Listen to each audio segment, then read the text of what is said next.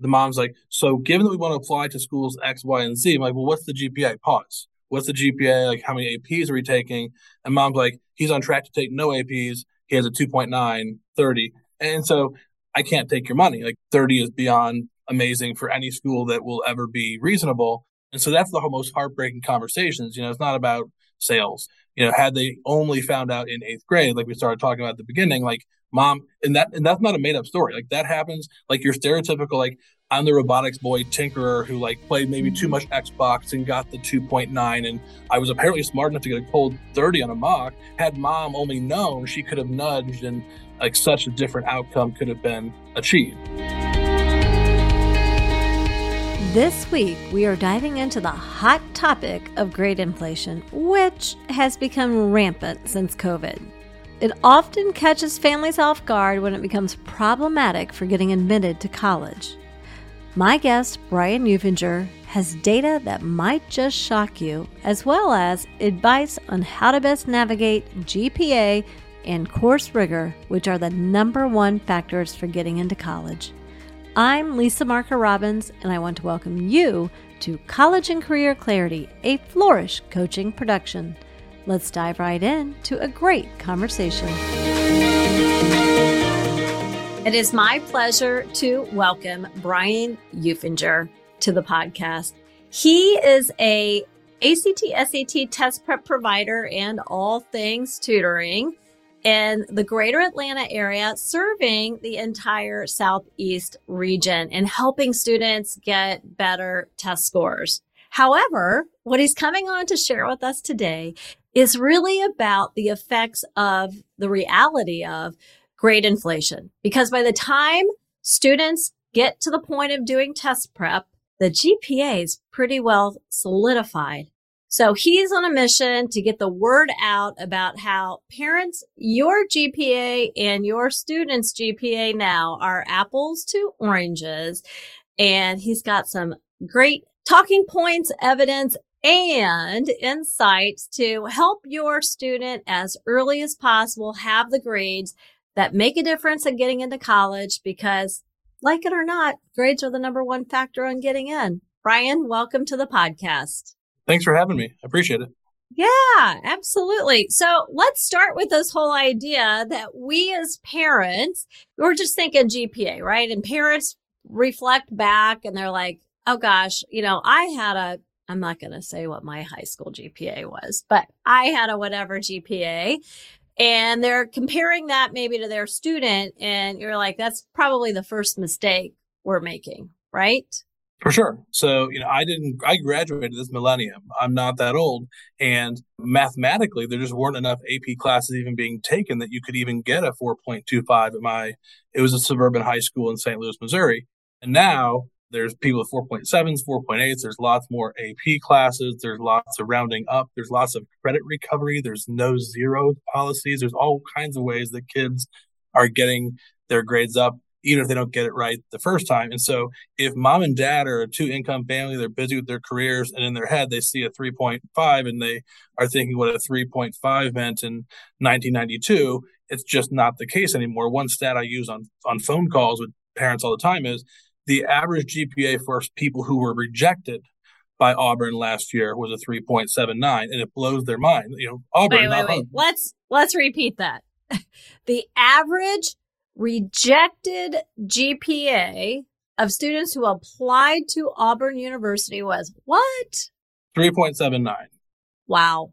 Yeah, and so and as great as it would be for my wallet if these standardized tests were all that mattered, like ethically, you know, Catholic guilt, I turn down tons of money each year from a student who comes to me, has a cold 30 on a mock test and has a 2.9. It's like I can get you a 37 on the AC. It doesn't matter. Like it, the game's over because they've made enough mistakes GPA wise. So it's not salesmanship. It's, you know, there's people who just don't realize like it's it's not even ninth grade. It's really eighth grade as you're picking course selection, making sure that you get on the right math track to make sure you're able to take the kinds of hard math classes that colleges want to see. So at a minimum, at the beginning of ninth grade, parents need to be on it to make sure no GPA shenanigans are occurring, but it might occur earlier with some of the eighth grade math tracking at least like where we are in the greater Cincinnati area, I was just looking at a senior student that I'm working with, his transcript, And it wasn't just math that was being taken in eighth grade for high school credit and appearing on the high school transcript. It was also a physical science class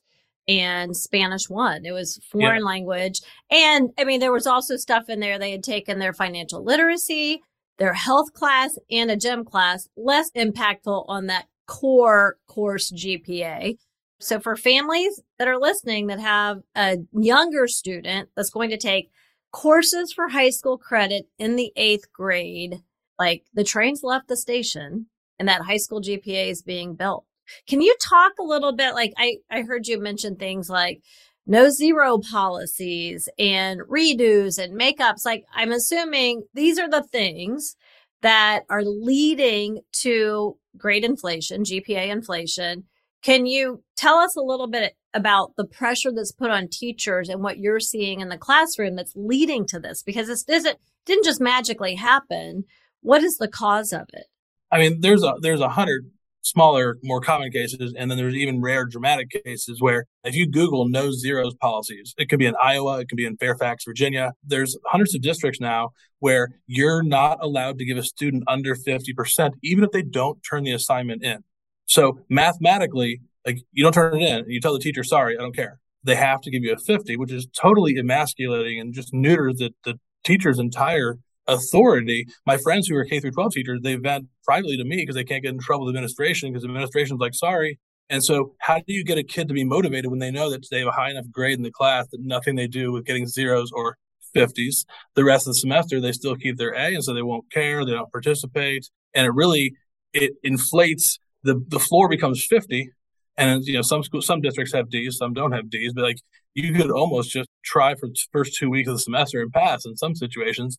And then there's people can drop quizzes or you can do extra credit or credit recovery where you can redo a test and gain back up to x percent of the points you missed. And if a student takes advantage of all those opportunities it's really hard to get a bad gpa in a lot of situations well, you know, it's interesting. I had a friend of ours, Brooke Hanson, on the podcast when we talked about ACT and SAT test optional policies and a lot of great data that she had there. But, you know, she's like, what are we teaching our kids, right? Mindset wise, work ethic wise, when we say, oh, just take the test optional route and don't worry about it. Like quit when the trying gets hard. Same thing with this no zero policies for grades. I mean, it's not just about the transcript and the getting in, but what what are we teaching our future? What is that impact going to have? Which I could talk about that forever. So we're going to stick with grade inflation sure. right now, sure. but sure. yeah, it's unbelievable. So I know that you talked about be cognizant of we're building that GPA early on, eighth grade, ninth grade. The trains left the station. And the gamification of GPA starts quite early as well by students. Talk a little bit. I see students chasing all the time AP courses and being trying to be strategic to be at that top of the class. And you, I know, have some insights around AP courses and how this compounds the issues with GPAs. What are your insights there? So we track data a lot. A popular UGA website that we maintain because it's a important school for a lot of our clients. And there's been a steady march forward pretty much every year since we started the company where kids are taking like 0.3, 0.4 more AP classes than the prior year. So the middle 50% of kids that get into UGA took 7 to 12 AP classes by graduation. Now, to be clear, that doesn't mean they took 7 to 12 exams. Far from it. For the metro area, around 10 is probably 10, 10 point something is probably the average. And so parents don't realize taking the AP class is the main use, sadly, for an AP class is it gets you the GPA bump. Because in my professional opinion, we tutor about 400 kids a year who get into UGA. if we have a good sample. Of those 400, my personal estimate, they probably take around nine or 10 APs by graduation. They might only sit for three or four exams, and they might only have a four or five on maybe one. And so AP, I wish that, the, I mean, if I were in charge, I would make it so you don't even get the AP bonus to your GPA unless you at least sit for the exam or ball, if we want to be ballsier, actually get a three or higher. But that I would be tarred and feathered for ha- you know, demanding how you about standards. Be. How about I will say uh, in the greater Cincinnati area, there are schools that you are not going to be in that AP course unless you pay for your AP exam. And I mean, you can't hold a gun to somebody's head and make them go on test day, right? But at the beginning of the school year, I have seen policies from some school districts, and I applaud this, where it's like. Amen. it is built into your school fees that AP exam in the fall. It has to be paid when school is starting. And you're basically given that directive that you will pay for the test now and you will sit for the test in May. I haven't seen it taken as far as you are. I want to interject real quick because we have listeners all over the United States and Canada. And those are the clients I serve inside my college major and career course. They're everywhere. So UGA, University of Georgia, I know that, you know that, but just making sure everybody knows. And can you kind of give us the stats? I mean, you gave us a lot of information about what's going on at the high schools with students who are applying to the University of Georgia, your state flagship for Georgia where you live. But what are the stats for students who are getting into University of Georgia? UGA, Mr. Graves runs this great admissions blog is very responsive. And when he when he tweeted this one thing, I knew it already just because of the students we work with. I screenshotted it so hard. He published that you know, 92% of the total semester grades earned by those who got in early action to University of Georgia last year were A's and about 7% B's and, you know, zero point whatever rounding error C, D, F combined, which when you have the running back and other things, like, you know, pretty much, I mean, if you're from a competitive school, public, private, north, south, east, west, but if you don't have a special hook, then pretty much you were getting around 11 A's for every one B, you know, about three point something B's total by the time you applied early action. So half of semester straight A's, half of semesters one B, was the technical average. Now, I'm not from here originally. I'm from I'm from Missouri, and so when we got here, the Hope Scholarship, which we have here in Georgia, yeah. that pays for a lot of money. I'm jealous. They, they, did not have that in Missouri, and so over the years, as people are like, wow, free. You know, how many colleges are are worth you know three hundred thousand dollars more than UGA? Not zero, but not a million. And so right. you know, kids kids don't realize how competitive a lot of the flagships of all states have been really getting much more so. Yeah. I mean, I, I was in high school in the mid 80s and it's astronomical since then. Unlike you, I was not graduating in this millennial, but that's a whole nother story.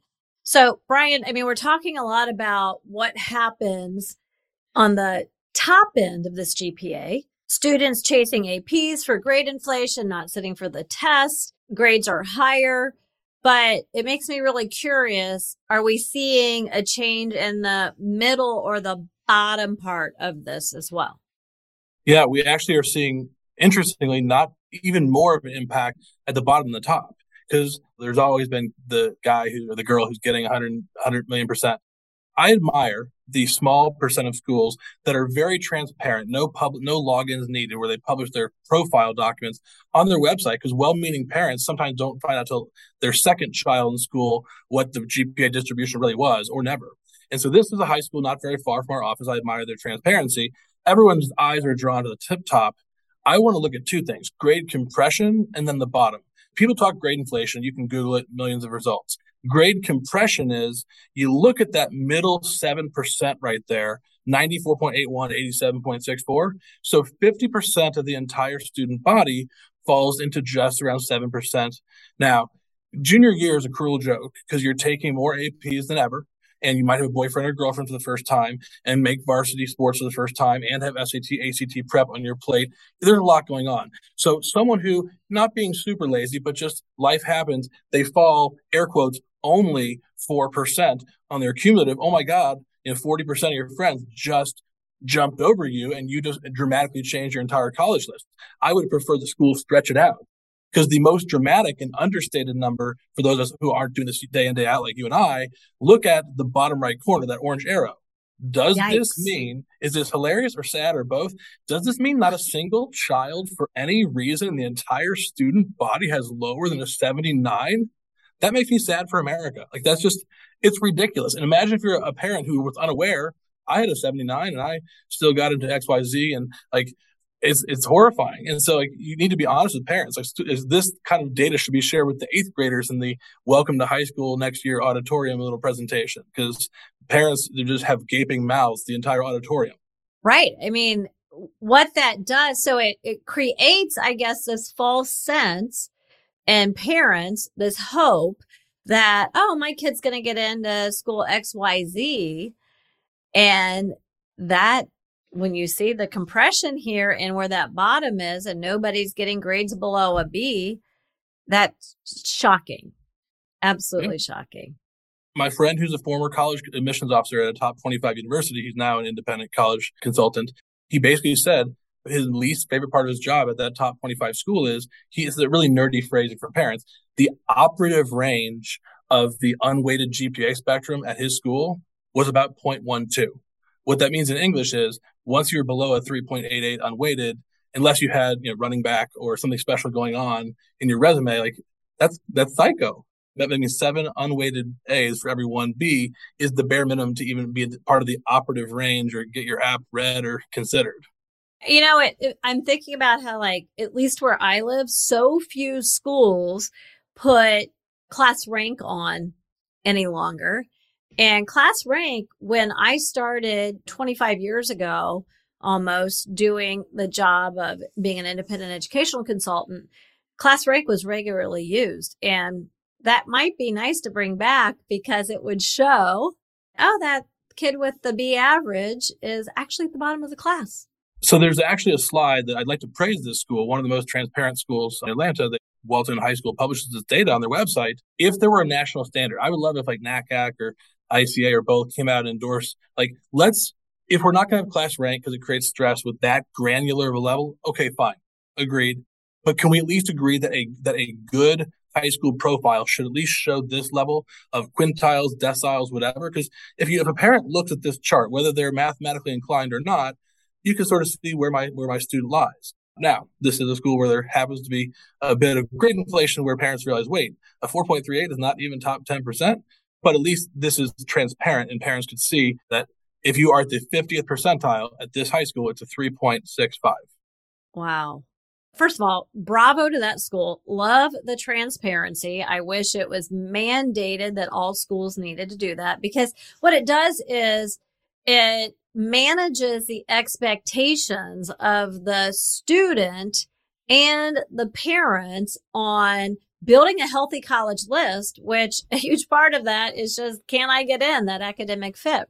So you're a test provider for Southeast US what does this do to what you're trying to do? Like you're trying to help these families. What is the impact that you're seeing now as speak as a test prep provider, not just somebody who's kind of analyzing the data from a college admissions independent educational consultant view? So it's a sliding scale. If you're the secret salutatorian of your high school, you can probably get away with lower test scores. Or if you need to make up for some GPA oopses, you might want to overshoot on the testing. But you know, ethically, what breaks my heart is sometimes parents come to us, they take a mock test, get a cold, you know, 30, and the mom's like, so given that we want to apply to schools X, Y, and Z, I'm like, well, what's the GPA? Pause. What's the GPA? Like, how many APs are we taking? And mom's like, he's on track to take no APs. He has a 2.9, 30. And so I can't take your money. Like 30 is beyond amazing for any school that will ever be reasonable. And so that's the most heartbreaking conversations. You know, it's not about sales. You know, had they only found out in eighth grade, like we started talking about at the beginning, like mom, and that and that's not a made up story. Like that happens. Like your stereotypical, like I'm the robotics boy tinkerer who like played maybe too mm-hmm. much Xbox and got the 2.9, and I was apparently smart enough to get a cold 30 on a mock. Had mom only known, she could have nudged, and like such a different outcome could have been achieved. You know, we're, we're happy to help people with whatever their goal is. It could be getting higher scores to get into better schools, or it could be I need three points to get the Zell Miller Hope Scholarship and save mom a bunch of money. Either one of those is good, but the earlier we find that information out, you can turn the either GPA or test score Titanic around. Well, with test prep, there is a point where the return on the investment is just not going to be there. So if you have the kid who is, if we actually were class ranking students and that student, we knew, even though they had a 3.0 to your point on your other, the slide that you showed me, that that's in the bottom 25th percentile for that class. And we saw that it's like, well, we might be able to get you up to a whatever ACT score. However, there's not going to be the return on the investment because the GPA as compared to your peers, now you're delivering the bad news is your GPA is not as good as you thought it was. And yeah. you're not going to be able to get in. I do want to say one thing that I, I always find ironic because it's one thing if something's inaccurate. It's another thing if it's literally 180 degrees the, the wrong take. When people refer to these standardized tests as stressful, like anyone can Google how to delete an ACT score, and there's plenty of links to tell you just yes. how to do it. You can retake the test as many times as you need to. What's causing stress? Not that. You can take the test. My wife and I still take the SAT. Like they'll happily take your money, even though we're old. But the GPA, you can't go back and undo and fix that C minus in biology from freshman year. Like the stressful part is, is parents who once they realize, oh no, I can't go back and change those grades. They matter right now. Like we can always take the ACT one more time if we have to. So the fact that it's always branded as the exact opposite, tests are stressful, school is just school, in my opinion, is the exact opposite of reality. I totally agree with you. I actually had a really interesting conversation with John Rice. He works in admissions at the University of San Francisco. And I'll link to this previous podcast if anybody, it was about nursing admissions, is what it was. But he made the point, you know, with nursing admissions, he said to apply test optional to a nursing program is not in your best interest because nursing is heavily, it's a heavily tested major. You have to pass an exam to become a licensed nurse. And I think this also goes back to what Brooke and I were talking about, about that mindset of like, oh, it's hard. Right now, a lot of schools are test optional, so just opt out. But you know, and I know that there's a lot of schools that say they're test optional, but the data represents that they're admitting students uh. Yeah, optional in the same way that taking AP classes is optional. It means we won't right. reject you automatically on site, but it's it sure helps a lot. And, and to your point about test prep, we have families who maybe the kids applying to a third or fourth tier business school, and they right. might probably only get a score is going to let make them apply test optional anyways. And their parents like, oh no, I realize this looks weird. I'm still doing it because he wants to be a CPA. He's going to be doing lots of nerdy math exams. And imagine if he doesn't do this foundation building with you because he cheated his way through cyber school the last three semesters during COVID and he doesn't know percentages. He did Algebra 1 and Algebra 2 fully virtual.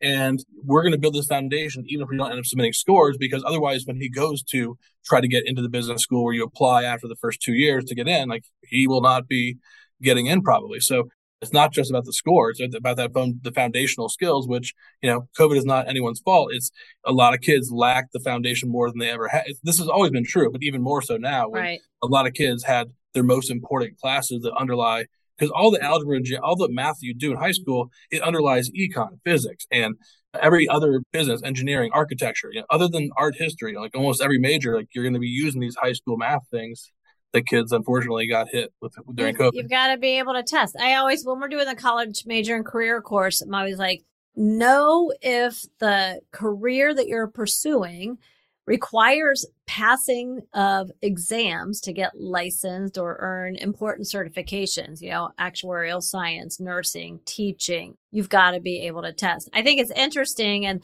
and I just saw this at the time that we're recording, which is not the time that this is going to drop. But this week, ACT came out and showed that the average ACT has dropped rather significantly for the first time in some time.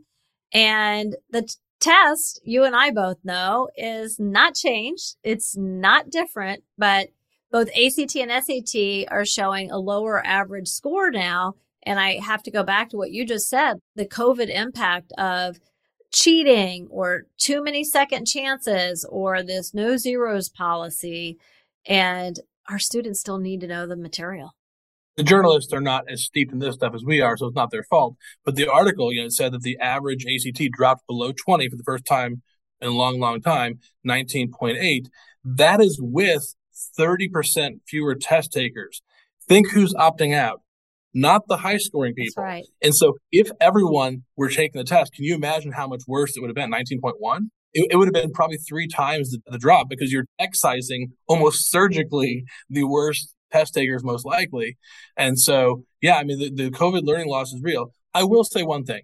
During mm-hmm. early COVID, we had kids who would try to pretend and lie to us. Like, I can read your face. You're, you're, you're fibbing. They're owning it now. It's like, first we have to start from a place of honesty and then let's work past it. Where they will just deadpan to me in sessions when they're getting a really easy math question wrong. They'll say, I'm not going to lie. I, I played Xbox during every minute of Algebra 1 and Algebra 2. I, I don't even know. I had a person call a colon a two dotty. I'm not kidding. A two, uh, that's a that's a word. I mean, I've had one person know, like, one or two people not know what a trapezoid is, but a two dotty for a colon. Yeah, Two dotty. Wow. Two I think that's a perfect note to Yeah. end on is a two dotty. Who knew what was was? I learned something every day. Thank you for expanding my mind on that, Brian. So, Brian, this was so insightful. This is crucial information for not only families to have, and it can guide conversations with their teen on their grades and the importance of grades, but I hope that we have a lot of school partners and friends listen to it as well. Thanks, Brian, for making time. happy to help. Not a pleasant topic, right?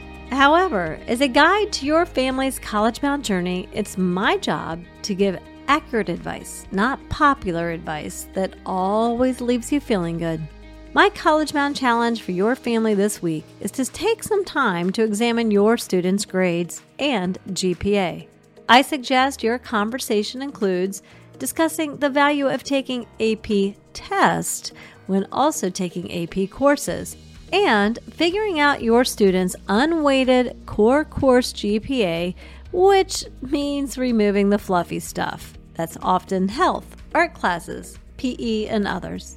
If your school publishes class rank, find out where your teen stands in relation to the rest of their graduating class. You want to enter making a college list and later applying to college with eyes wide open in order to best position your student for a successful outcome.